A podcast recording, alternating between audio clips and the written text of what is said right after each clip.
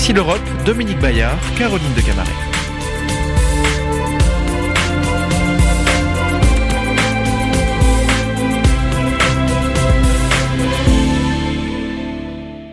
Bonjour à tous et bienvenue pour Ici l'Europe en cette semaine encore marquée par le veto polonais et hongrois au plan de relance européen. Nous recevons par duplex de Varsovie un ministre polonais du gouvernement euh, droit et justice euh, qui fait beaucoup parler de lui euh, dans cette Union européenne à divers titres y compris d'ailleurs sur le climat. Votre portefeuille, Mirao Kurtilka. Bonjour, merci d'être avec nous. Bonjour, merci bien de me recevoir. Polytechnicien et économiste de formation, vous avez participé aux travaux menant à l'adhésion de votre pays à l'Union européenne. Vous êtes surtout un très bon connaisseur du secteur de l'énergie. C'est euh, parce que vous avez cette expertise que vous avez été propulsé au secrétariat d'État à l'énergie en 2016. Vous entrez donc au gouvernement à ce moment-là. Deux ans plus tard, le Premier ministre vous confie également le portefeuille du climat. En 2018, vous présidez la COP24 qui se tient en Pologne et depuis cet automne, vous avez été promu ministre en charge du climat et de l'environnement. Alors deux pays et deux seulement euh, à l'est de l'Europe ont mis leur veto au plan de relance de 750 milliards d'euros et au budget à long terme de 1100 milliards d'euros qui serait désormais conditionné au bon respect de l'état de droit. Les premiers ministres hongrois et polonais, le vôtre donc, ont encore affiché euh, leur unité euh, jeudi. Alors pourquoi une telle réticence à ce que les 27 soient contrôlés dans leur pratique démocratique? Alors, premièrement, merci beaucoup de, me recevoir. effectivement, merci de, retracer mon parcours. Euh, qui était lié avec euh, les questions euh, d'énergie et du climat. Moi, je suis ce débat budgétaire à partir de, mon portefeuille d'activités. Alors, si, vous me permettez, le débat budgétaire est un débat très particulier au sein, au sein de, de l'Union européenne, est un débat qui demande le consensus, qui demande l'unanimité des chefs d'État effectivement, nous avons eu des hauts et des bas euh, de, cette discussion, en particulier ceux qui concernaient aussi mon portefeuille d'activité, parce qu'en juillet de cette année, la décision a été prise d'amputer de moitié euh, le fonds de transition juste, alors que la proposition de la part de la Commission européenne, d'ailleurs soutenue par beaucoup d'États membres, euh, y compris la France, était plutôt d'aller d'aligner l'ambition climatique avec les moyens. Malheureusement, ça n'a pas été possible au mois de euh, juillet euh, et les débats ont été extrêmement compliqués, extrêmement durs.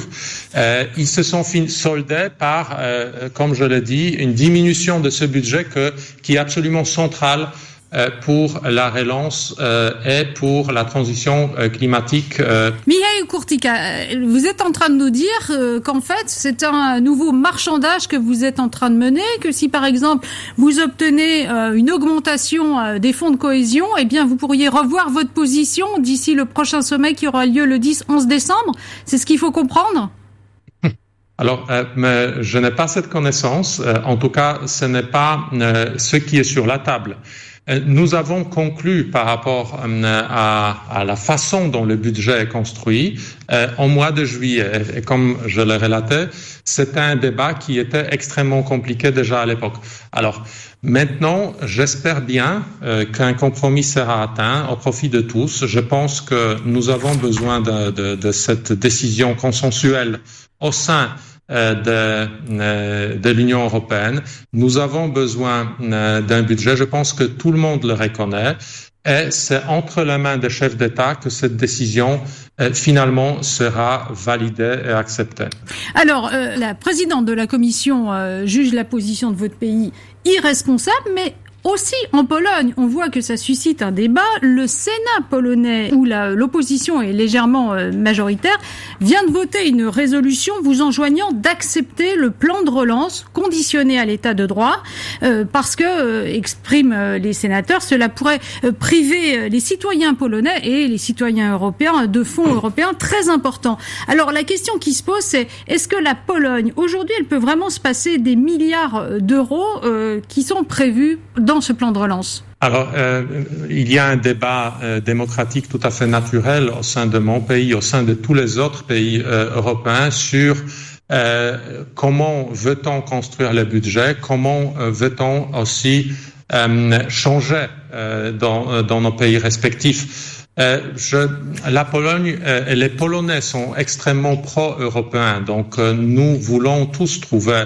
un, un, accord. Nous voulons que cet accord joue en faveur de, de la transition climatique, énergétique, vous l'avez dit, moi je l'ai dit, mais soit aussi une façon de rebondir après la crise de, de la Covid pour nous tous dans, en, en Europe.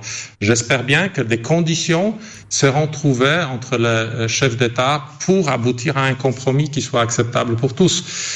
Encore une fois, c'est bien qu'il y ait un débat euh, autour du budget. C'est un moment très particulier, très qui engage euh, l'Union européenne sur les dix années à venir, qui engage aussi euh, le budget qui est absolument sans précédent.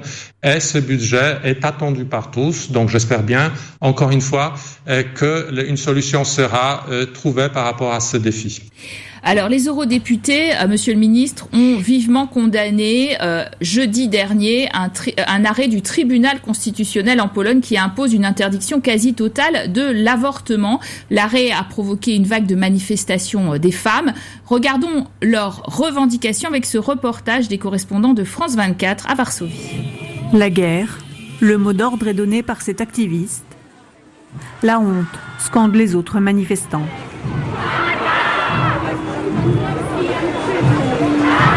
Pour eux, la Cour constitutionnelle polonaise a franchi une ligne rouge en statuant que l'avortement devrait être interdit, même en cas d'anomalie fétale.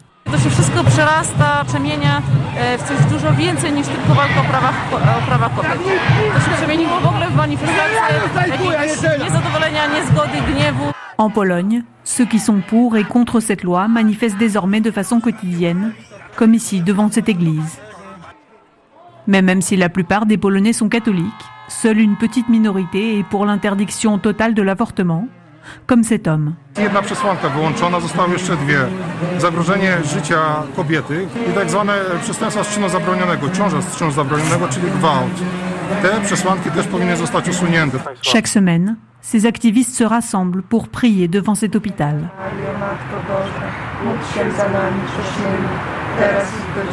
We do this rosary for all the children who have been aborted. Um, this hospital happens to be the, the most famous hospital to do most abortions in, in, in Warsaw. L'hôpital sans les avorteurs, c'est le slogan sur leur vanne. Dégagez, leur répondent ceux qui défendent le droit à l'avortement. Parmi le personnel soignant, cette décision de la Cour constitutionnelle inquiète. zmuszanie kobiety do rodzenia terminalnie ciężkiego płodu będzie skutkowało e, zagrożeniem jej życia bądź zdrowia e, i jakby nie tego mnie uczono. Avec la nouvelle loi, avorter pour cause d'anomalie fétale sera passible de prison. Michal Kurtika, les femmes polonaises ont manifesté massivement contre la décision de rendre l'avortement quasi illégal qui émane d'un tribunal constitutionnel étroitement contrôlé par votre majorité, euh, droit et justice, très critiqué par Bruxelles au nom de la séparation des pouvoirs. Est-ce que c'est pour protéger ce tribunal politisé donc que le gouvernement a mis son veto euh, sur le plan de relance par exemple?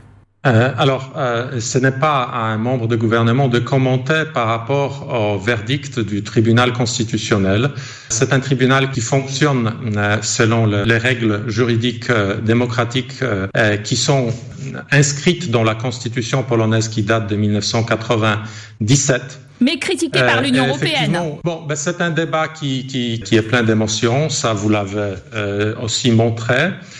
c'est un débat qui est un débat sociétal qui engage euh, beaucoup euh, d'émotions de, de, deux côtés. Euh, mais je pense qu'il y a aussi, aussi beaucoup de bonne volonté pour trouver un compromis. Il y a des propositions qui sont faites pour trouver une solution, une façon qui pourra euh, conserver ce consensus social, sociétal autour de questions éminemment compliquées et, délicates euh, comme telles. Alors, une question euh, compliquée, délicate, sur le fond, en tant qu'homme, en tant que citoyen, euh, quelle est votre position Qui a raison Les Polonaises qui sont euh, dans la rue aujourd'hui ou bien votre gouvernement et son agenda ultra-conservateur? Alors, il me semble que euh, y a un système de justice euh, qui se prononce par rapport à ce type de défi. Non, mais votre avis, votre avis à vous. C'est un débat moi, alors, euh, euh, moi-même, je suis concerné dans le cadre, euh, bien entendu, de, mon gouvernement. Je suis responsable du portefeuille qui n'est pas directement lié avec ces questions. Mon secteur d'activité, mon secteur de responsabilité, c'est la transition climatique énergétique polonaise. C'est une transition qui est extrêmement compliquée, extrêmement difficile, mais qui avance. À partir de la COP 24 que moi je présidais, où je crée un compromis autour de 196 pays du monde. C'est ma mission ensuite de transformer l'énergie et le système énergétique euh, polonais. Vous appartenez à un gouvernement dont vous partagez les valeurs. La question va vous, être posée euh, quand vous serez candidat à l'OCDE, j'imagine. Bien entendu, euh, il y a euh, toutes les questions, bien entendu, pour les candidats sont tout à fait les bienvenues. Je pense que le processus de, de l'OCDE engage aussi les candidats sur la base de leurs mérites, sur la base de leurs compétences et de ce qu'ils apportent de nouveau au sein de l'OCDE. Et moi, il me semble que pour l'OCDE, nous avons besoin d'un élan nouveau en ce qui concerne la politique climatique. L'OCDE est un club de 37 pays du monde qui se trouve actuellement regroupe les pays qui tous ont déclaré euh, la neutralité climatique ou euh, la, réalisation des objectifs de l'accord de Paris comme absolument primordial pour euh, leurs économies, pour leur société. D'un côté, nous avons le rôle qui est joué par l'Union européenne, un rôle leader. De l'autre côté, récemment, des annonces de la part du Japon, du Corée, euh, la neutralité climatique de, euh, atteinte en 2050. De l'autre côté, nous avons le président, euh, euh le nouveau euh, président elect aux États-Unis qui déclare le retour des États-Unis à l'accord de Paris. Donc nous avons les grandes économies mondiales au sein de l'OCDE qui sont alignées par rapport à cet objectif. Alors, Miaou Courtica, on va quand même préciser pour nos auditeurs que vous êtes candidat euh, au poste de secrétaire général de l'OCDE, un poste qui va être euh, renouvelé dans les prochains mois. Alors, vous insistez beaucoup sur le climat, mais justement, on a envie un peu que vous nous précisiez ce que vous faites dans votre pays, parce que jusqu'à maintenant, la Pologne était plutôt le mauvais élève hein, de la transition euh, climatique. Et euh, récemment, vous avez pris une décision. Vous allez enfin vous passer du charbon, passer au euh, nucléaire. Alors, est-ce que vous allez vraiment être cette fois prêt pour parvenir à la neutralité carbone en 2050 Et est-ce que pour réaliser cette politique, vous ne comptez pas sur les fonds européens? Euh, effectivement, l'équation pour euh, un pays comme la Pologne est une équation particulièrement compliquée compte tenu euh, du point de départ. Comme vous comparez, par exemple, avec la France, 75% de l'électricité provient des sources, comme on appellerait, zéro émission, donc du nucléaire en l'occurrence. En Pologne, la même proportion provient des sources fossiles et euh, le, les prix euh, de, de l'électricité et la part de l'énergie dont euh, ce que dépensent les familles polonaises, elle est double par rapport à la France ou à l'Allemagne. Donc nous avons une difficulté euh, objective euh, à euh, poursuivre des, des, objectifs qui auparavant n'étaient pas possibles socialement. Donc, ce que moi j'ai mis en place actuellement, c'est une politique énergétique polonaise qui prévoit vraiment un changement euh, très profond et sans précédent du système énergétique polonais. En l'espace de 20 ans, nous voulons construire un système nouveau euh, qui sera zéro émission et dont euh, trois piliers euh, seront constitués, un par le nucléaire, parce qu'effectivement c'est une source qui est fiable, qui, qui fonctionne 350 jours par an, qui ne dépendent pas de, des conditions météorologiques. Mais ensuite, nous voulons aussi s'engager dans un nouveau euh, secteur qui sont les éoliennes en mer. La mer Baltique a un énorme potentiel de ce point de vue-là. Et nous avons Justement, proposé un partenariat de huit pays euh, autour de la mer Baltique pour justement exploiter ce potentiel des éoliennes. Et le troisième élément, c'est une énergie démocratisée, photovoltaïque. Et de, de, ce point de vue-là, et permettez-moi juste de, de, dire un nombre, il y a un changement absolument majeur qui, qui est en train de s'opérer en Pologne. À partir du début de l'année, 100 000 nouvelles familles, 100 000 maisons ont été équipées des panneaux photovoltaïques qui changent complètement la façon dont les Polonais voient, perçoivent ces défis. Donc il y a un changement absolument majeur qui est en train de s'opérer. Il y a un changement majeur, mais pour autant, j'ai envie de vous dire, Monsieur le ministre, et c'est paradoxal, c'est paradoxal, vous ne voulez pas vous engager sur les objectifs du plan de la Commission européenne de neutralité carbone en 2050. Euh, vous ne voulez pas d'objectifs intermédiaires euh, très ciblés 2030 euh, moins 55% par rapport au niveau de 90. Donc, vous ne voulez pas suivre la voie que l'Union européenne vous indique et vous, pour l'instant, vous ne répondez pas à cette demande.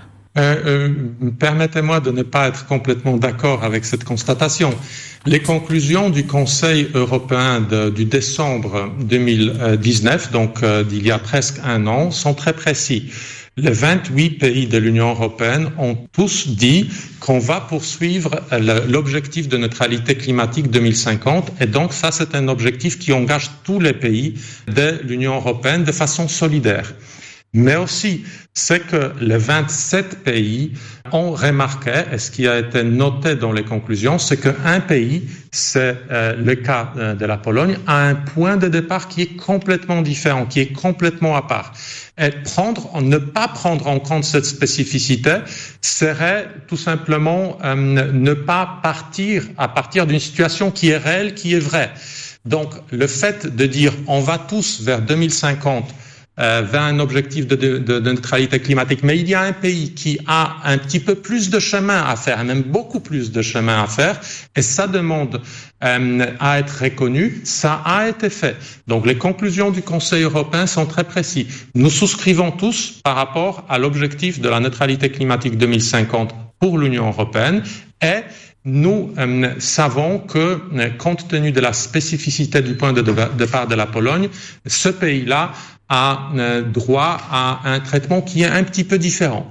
Et ça, pour le moment, c'est en train d'être reflété à la fois dans le fait que nous avons mis en place une politique énergétique qui est vraiment très ambitieuse, qui contribue à, euh, à la à, l'objectif européen. Nous travaillons très bien avec la Commission européenne, nous travaillons très bien avec nos voisins, comme je viens de vous le dire. Mais merci pour ces précisions. Euh, le temps manque, hélas, pour évoquer tous les sujets. Euh, ça demande à être précisé. Tout à fait, mais vous l'avez précisé. Vous, vous avez comment, vous avez parlé de ces projets dans l'éolien. Euh, une dernière question. L'épidémie de Covid flambe en Pologne. Depuis le début du mois d'octobre, vous avez d'abord été touché. Jusqu'à maintenant, votre gouvernement a décliné le transfert de malades vers l'Allemagne alors que vos hôpitaux sont surchargés. En quelques secondes, rapidement, c'est raisonnable ce nationalisme sanitaire alors, euh, bien entendu, nous suivons euh, la situation sanitaire qui est en train euh, de s'améliorer. nous avons mis en place des mesures assez fortes en matière de, de contraintes sociétales et économiques. Je ne vois pas ce type de problème que vous avez mentionné. C'est pour moi une nouveauté. Donc, je ne serai pas en mesure, malheureusement, de vous répondre. Tout ce que je sais, c'est qu'il y a un fonctionnement qui la situation sanitaire s'améliore, oui. Euh, alors nous avons à peu près 16-17 000 cas euh, par jour. À partir, euh, c'est descendu de, de 20, 25 000 il y a encore deux ou trois semaines. Donc c'est en train de s'améliorer. Nous savons tous que cette deuxième vague de, du Covid est une vague qui est beaucoup plus dispersée, qui est beaucoup plus compliquée à contrôler par rapport à cette première vague de printemps et nous devons tenir tous euh, de, façon solidaire jusqu'au moment où les vaccins seront disponibles. Merci Miraou euh, Courtica d'avoir répondu à notre invitation. Je signale pour nos auditeurs que vous apparaissez à l'image avec un drapeau polonais et un drapeau européen.